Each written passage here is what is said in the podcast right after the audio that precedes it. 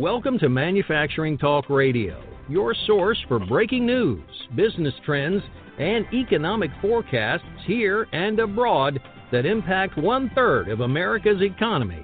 And now, your hosts, Lou Weiss and Tim Grady. And thank you for joining us on this episode of Manufacturing Talk Radio. We're going to be talking with Dr. Chris Kuehl, who's a noted economist and joins us every month with the Credit Managers Index report that is issued by the National Association of Credit Managers. That's nacm.org if you'd like to go to their website. And Lou is the president of All Metals and Forge Group, which is the sponsor for Manufacturing Talk Radio. So for those of you who need seamless rolled rings, open die forgings in several metal families and a bunch of different alloys, steelforge.com is the website you should be visiting. Lou, this should be a very interesting show talking with Chris today. His report is probably as revealing as any that we've looked at. Uh, without a doubt, with some slightly different twists. Uh, so, uh, without further ado, welcome, Chris to the show. Well, thank you. Thank you very much. And and you're absolutely right. This month's Credit Managers Index was pretty stunning. Uh, we've been building to it for the last several months, so it didn't come completely out of nowhere. We have been watching some of these developments for a while. And just as kind of a primer for those who are not familiar with the CMI, uh, it is very similar to the Purchasing Managers Index, which a lot of people are familiar with. So it has the same basic structure, you know, the same diffusion index. So anything over 50 is considered expansion, anything under 50 is considered contraction. What we get with the credit managers is a little bit of a forecasting tool simply because the nature of their business is to look into the future. These are the guys that are in charge of trade credit. So when you're out there trying to buy a machine or buying inventory or, or doing some kind of large purchase, you'll frequently go to that company and say, look, I want your machine. I want this product that you have, but I don't want to pay for it right away. I would like some time. I would like 30 days, 90 days, 120 days, 180 days. And then it's up to that company to decide if you're enough of a credit risk to give you that, that that lib- that flexibility. So the credit manager is always trying to look down the road. They're not too concerned with what your business is doing today.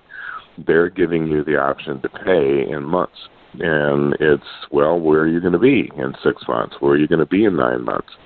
So they're looking at your performance. They're also looking at the performance of the overall industry, and they're looking at the economy as a whole.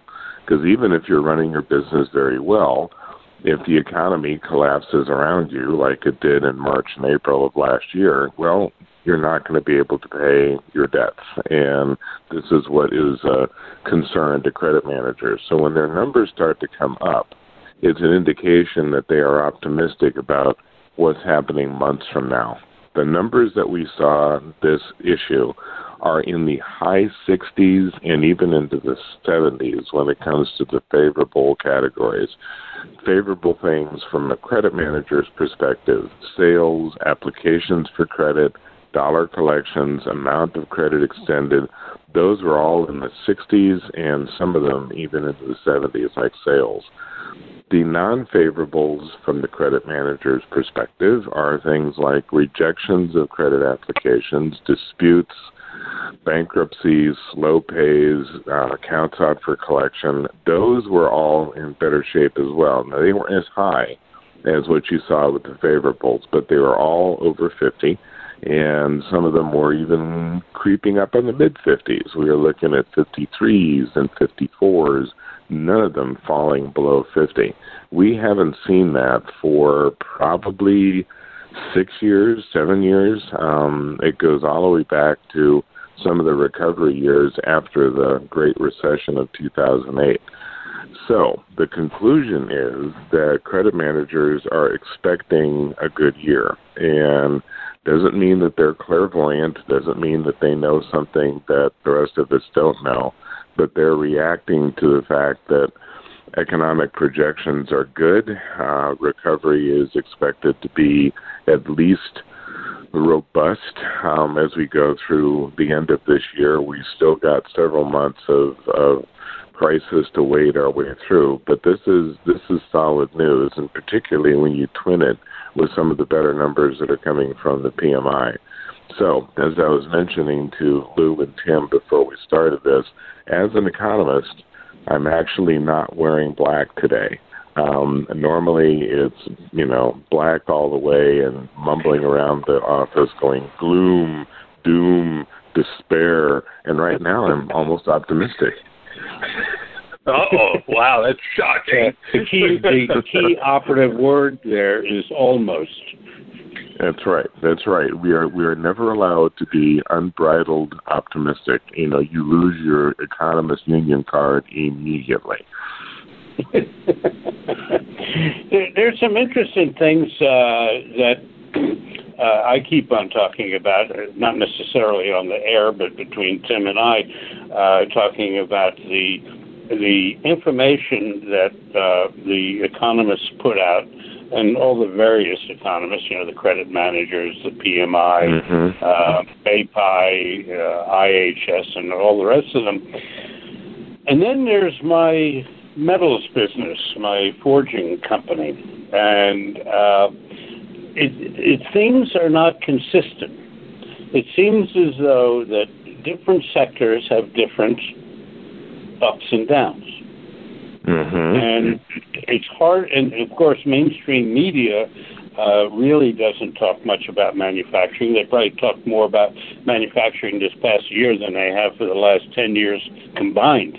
Uh, you know, we're the stepsister of the economy. Meanwhile, we have a major um, uh, economic input in regards to the economy. But that point aside, um, we find that we're, we're this is good, this is good, this is getting better, this is becoming stable. We get the people out there saying, "Yeah, but where's my business?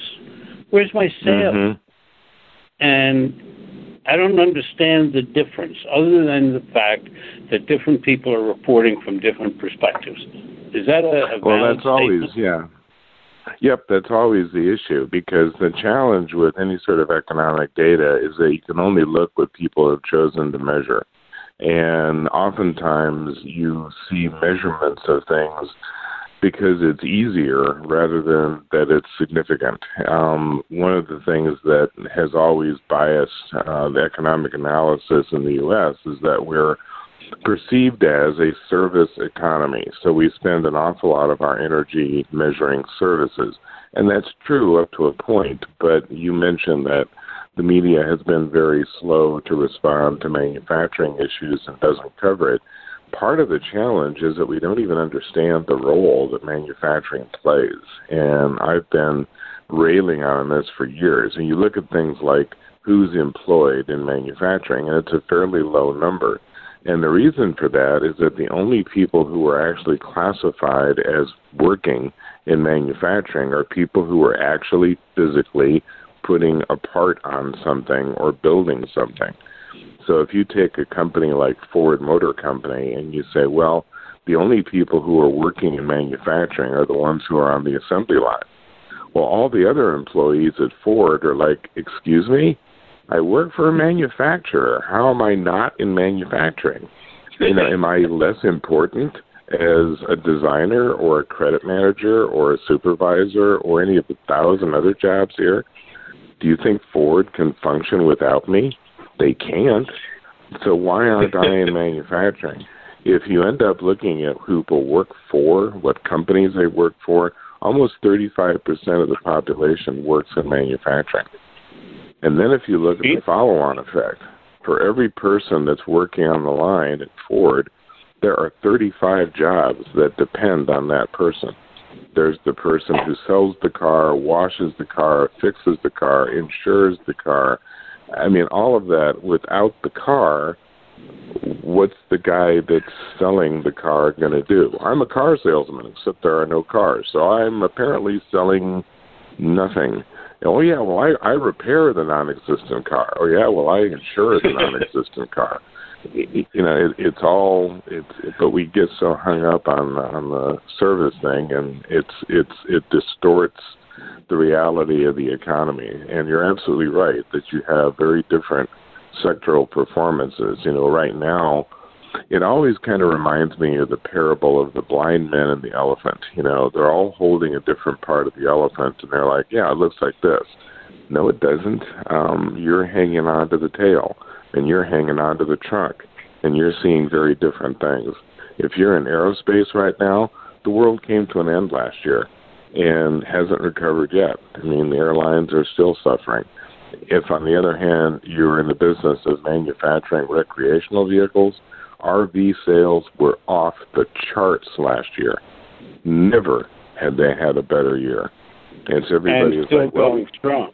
And still going strong because they're all saying, look, I, I can't stay in a hotel. I can't fly anymore.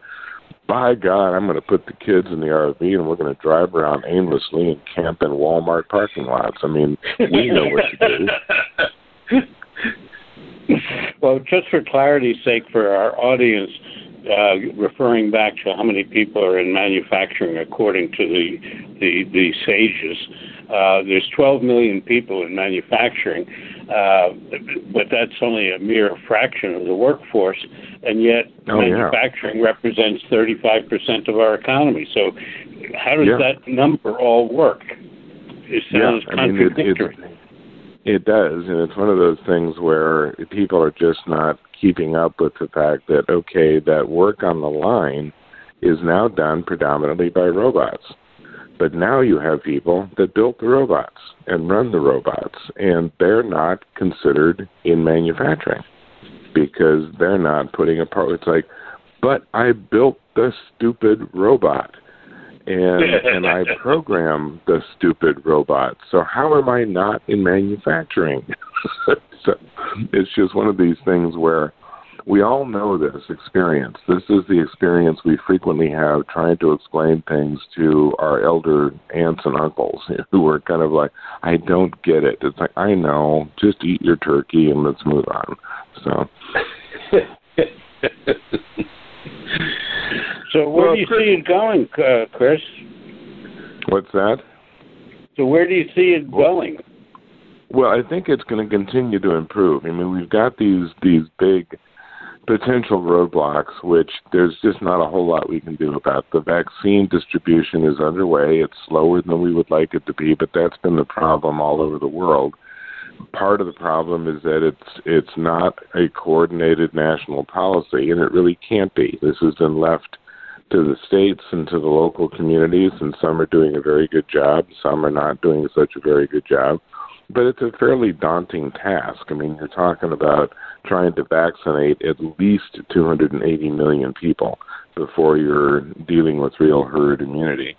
And of course, the virus is is doing what viruses do. It's kind of like, hey, you know, I mutate. That's what I do for a living, and and it does.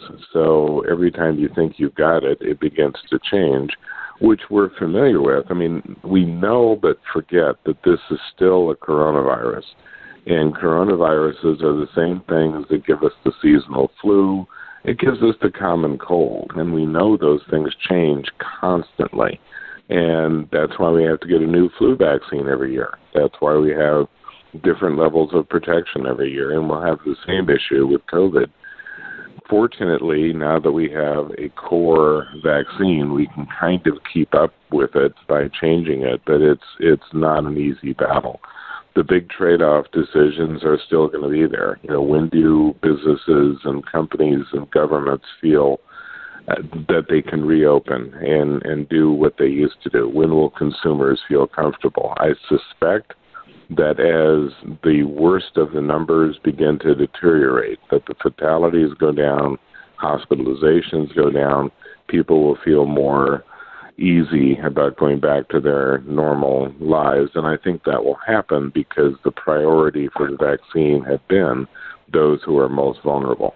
And as those begin to, to get the vaccine and the deaths decline, then we start dealing with the fact that people are going to get sick and they're not going to like it and it's going to be very uncomfortable, but they'll survive it and then people start to say, okay, I'll take my chances. I want to go out to eat again. I want to go to the movies again. I want to go on vacation again. but we have to we have to wait and see. You know, people say they do. We'll see what happens when the stuff actually opens. Has the uh, COVID virus uh, affected the uh, robotics industry?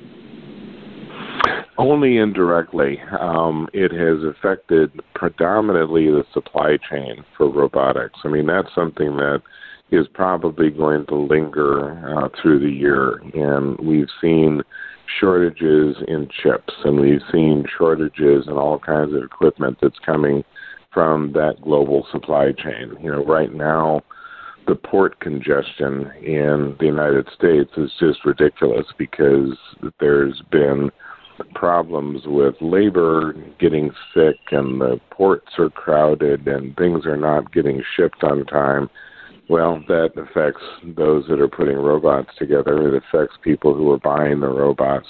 But once they're in place, no, they're not particularly affected. You they're kind of like, "Yep, we don't we don't get COVID. We also don't, you know, party on the weekends, and and rarely do we argue with our spouses. I mean, we're just robots." So, yeah, clearly it's uh, an interesting uh, time in our lives as uh, no one predicted the pandemic, and now as it rolls through, uh, Lou's question is interesting because it's going to start having these interesting ripple effects as we move forward. mm-hmm. a, a little off the topic, but something that was reported yesterday, and obviously I cannot do government math, for which I am thankful. you may be, you may be better at it. Uh, I'm you watching the GDP. suspend reality. That's all. Um, right. Well, I'm looking at the monthly GDP numbers for 2020 when they reported that GDP for the year was down 3.5 percent. But if I do the if I add the quarterly numbers together, I'm sure that's not the way they do it. Uh, they have some other magic formula uh, I get a about a one percent positive GDP. I have no clue at this point how they compute GDP. yeah, it is. It seems that it would be simple, but that's one of the problems with with having a complex economy. It is supposed to be just a an accumulation of the goods and services that are produced in the United States. However, trying to count services can be really challenging. You know, when it comes to manufactured output, it's relatively easy. You know, you've got so many parts and you made them, and therefore it's part of GDP. But it's trying to compute what is being produced from a service side, and it becomes a job of estimates. You're looking at at output per person, and you know what exactly is output per person for a restaurant server. You know, how many plates of food do you bring out? You know, it's not necessarily easy to measure by the hour. I mean, it's just there's a lot of guesswork and and you end up with numbers that don't quite add up, don't quite behave the way you think they would because you're you're making some estimations and that's the main reason that you get these two and three and four interpretations of GDP. The numbers we just saw, that's the first blush. We'll see another revision in a couple of weeks. We'll see another revision in a couple of months. We'll see another revision in about a year where we go back and look at the numbers and say, oh, look, you know, we actually did less. No, we did more. well, we did more and less. We did less more than we did of the more or less it's like, okay, we have new numbers. You know, what happened now? I have no idea. We'll revise it again and try later. So. Well, Chris, isn't it simple as taking four quarters, add them up, divide by four, and then add a factor of who knows of two yeah, exactly minus two. Isn't that the way they do it? Absolutely. You just you know you just carry the hypotenuse of the hippopotamus and you got it. So. I think this is like short selling and our understanding of that, Chris. yeah, I, we were just talking about that all day yesterday. People were trying to get me to explain short selling, and I said, "You do realize I'm an economist." And I start off my description by saying this is the most ludicrous way of making money known to man. Um, but if you really want to try to play in that world, okay, you know, it's like you borrow, then you sell, then you buy back to give back to the person you borrowed from because they didn't sell it when you thought you might want to sell it. And then then the person you sold it to wants to borrow it back from the person you borrowed it. I mean, it's like what? so it's it's yeah. Well, that makes sense. Yeah, that makes sense. I, I got it. So, I understand you know. it. That's why Yeah, I got out of the stock market. Yeah, to me, it it makes about as as much sense, and I figure like the day that I understand the rules of cricket are the days that I'll understand investing. You know, it's like okay, it, the guy just hit a ball and scored a thousand points. What? how how can a game go on for five days? You know, it's like just just stop at some point and say, you know, it's just whatever. But um Yeah. the only thing I Pick up really know about cricket is you got to wear white. You know, so Oh, wow. So true. Well, now we're into 2021, Chris, and we've been talking for you know, October, November, December because of the pandemic. What does 2021 look like, and what if Trump, and what if Biden, and now some of those are known. What does 2021 look like? Does anybody know? Yeah, I, I mean, I think it's it's going to be better uh, than 2020. We have a handle on a lot of the issues that were vexing us last year. Even politically, we're beginning to get a little bit of an insight into what it is to expect under the Biden administration. The most interesting political development, I guess, and this is what I've been hearing from a lot of the pundits, is that for the first time in probably 20, 25 years, we actually have a center. There's a dead tie in the Senate, which means that those who are able to kind of shift from party position to party position have an inordinate amount of power because you've got four or five Republican senators that are more moderate, more liberal. You've got four or five Democratic senators that are more conservative. So all of a sudden, there's a lot of power in the hands of people like Mitt Romney and Susan Collins and Ben Sasse and Lisa Murkowski on the Republican side. Then on the Democratic side, you've got people like Jon Tester and Joe Manchin and Kyrsten Sinema who don't work in lockstep with their own party. And that creates a block of about eight to ten senators who just sit there and say, you know, nothing that either one of you wants to do is going to happen without us behind you. It's kind Right. of like those European parties. I mean, it, it reminds me of Germany, where you've got the Christian Democrats on one side and the Social Democrats on the other. But if you don't have the Free Democrats on your side who can go either way, you don't get anything accomplished. You know, the Free Democrats have like 5% of the Bundestag, very small. They're like, yep, but it's the critical 5%.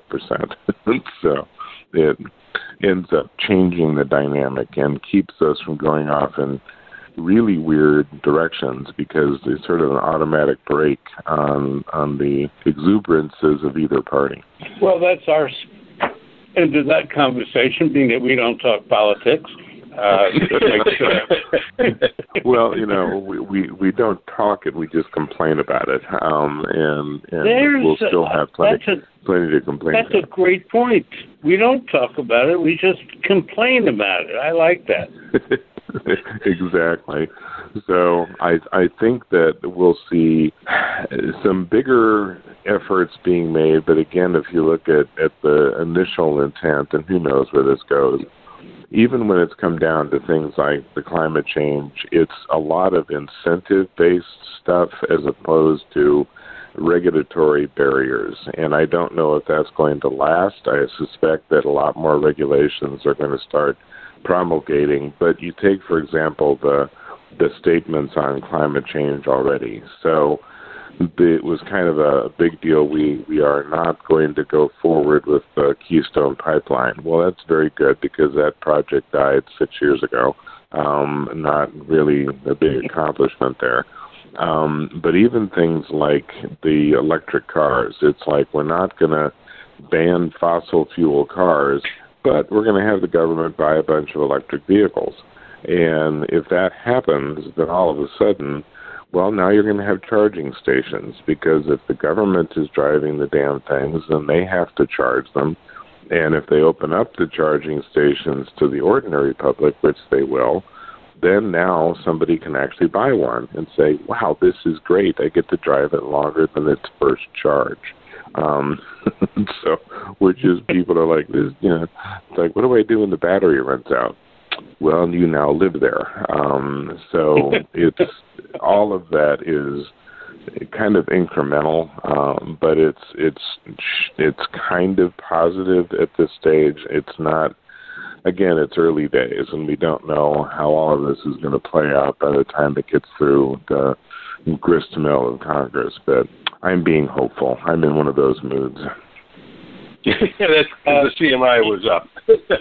yeah, you know, exactly. It's, inter- you know, it's, it's interesting. It's interesting in that uh, our economy, and, and I believe this wholeheartedly, uh, based on uh, things that Tim and I have been doing with regards to manufacturing talk radio, and that is that we have a technology-driven economy, and Right. not a not a hundred percent yet. But for example, I had a uh, interview this morning with a company in Germany uh, who will be on our show at, at uh, some point, who is involved in um, wireless transfer of energy, where no cables, no charging stations, and in the roads they will have like at every traffic light there's going to be a platform under the ground.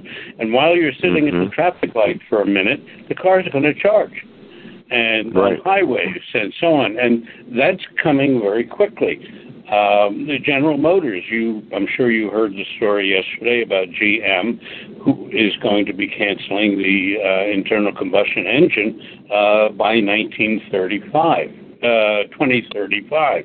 I'm in the wrong century. Uh, 2035.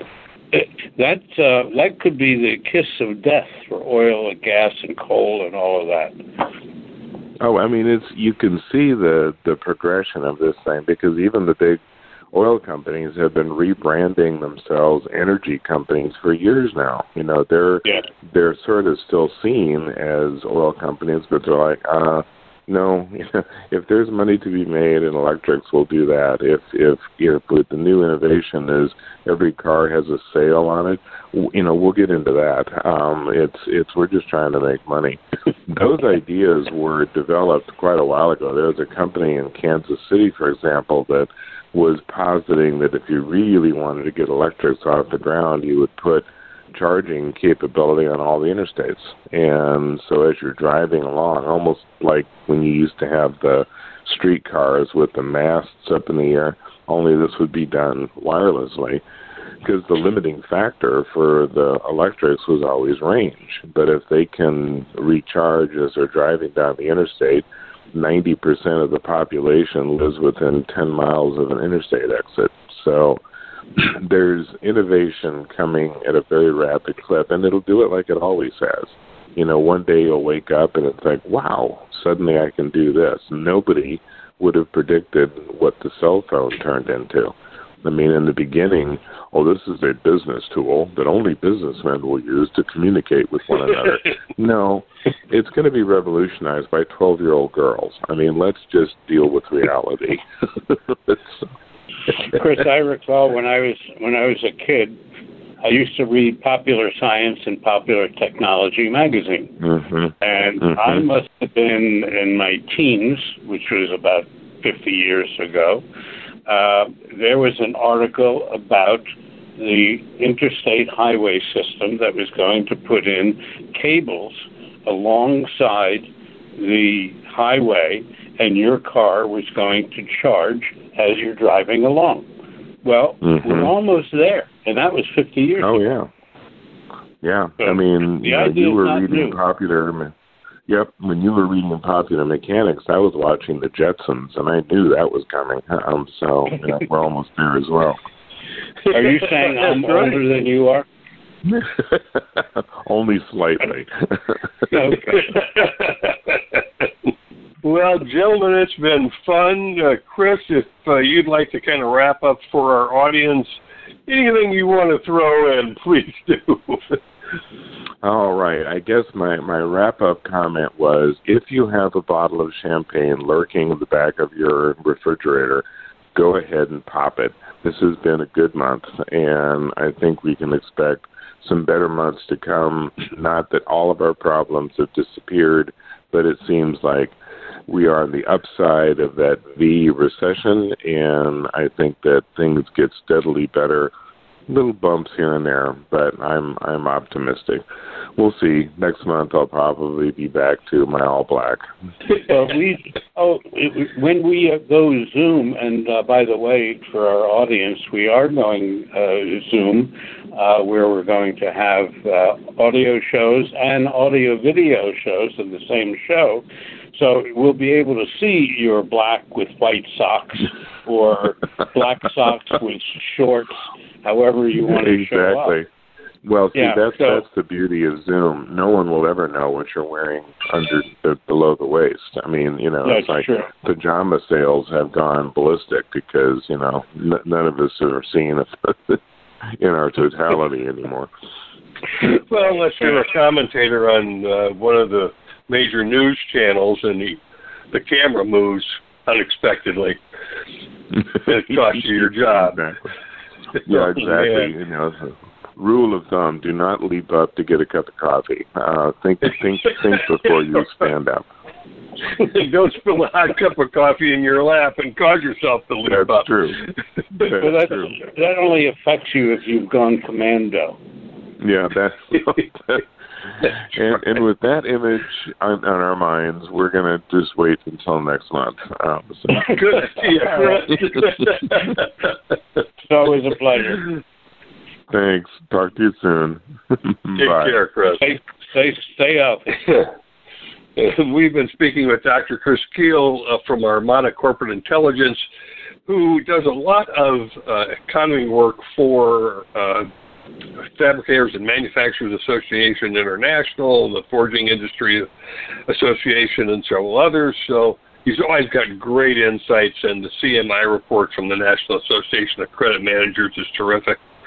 A little fun conversation with Chris as always today. Yeah, he's got a great sense of humor. Um, it, it's uh, it keeps me on it keeps me sharp listening to his uh, wisdom and uh, uh, his humor. So uh, we enjoy having him on. Uh, if anybody has any questions for Chris, you can always send an email to us, and we'll be happy to relate it. Be happy to. And while you're online, please go to jacketmediaco.com, where you will find links to this show, Manufacturing Talk Radio, as well as Women in Manufacturing, another podcast about women in business and industry. Fascinating shows there. Uh, the New Jersey MEP Manufacturing Extension Partnership has launched a new show with us called Manufacturing Partnerships. Manufacturing partnerships making waves. Making waves. And John Kennedy is great at making waves. John doesn't hold back. Uh, he is a great advocate for manufacturing, as, long, as well as Where's Willie, who's uh, out there in the field talking to us from production floors and Hazard Girls. We've got a bunch of shows uh, lined up. You got to just go to Jacket Media Co. and keep up, folks. And thank you for listening to this episode of Manufacturing Talk Radio. Thanks for joining us on Manufacturing Talk Radio. You can hear our next broadcast each Tuesday at 1 p.m. Eastern Standard Time at mfgtalkradio.com. This podcast is a part of the C Suite Radio Network. For more top business podcasts, visit c-suiteradio.com.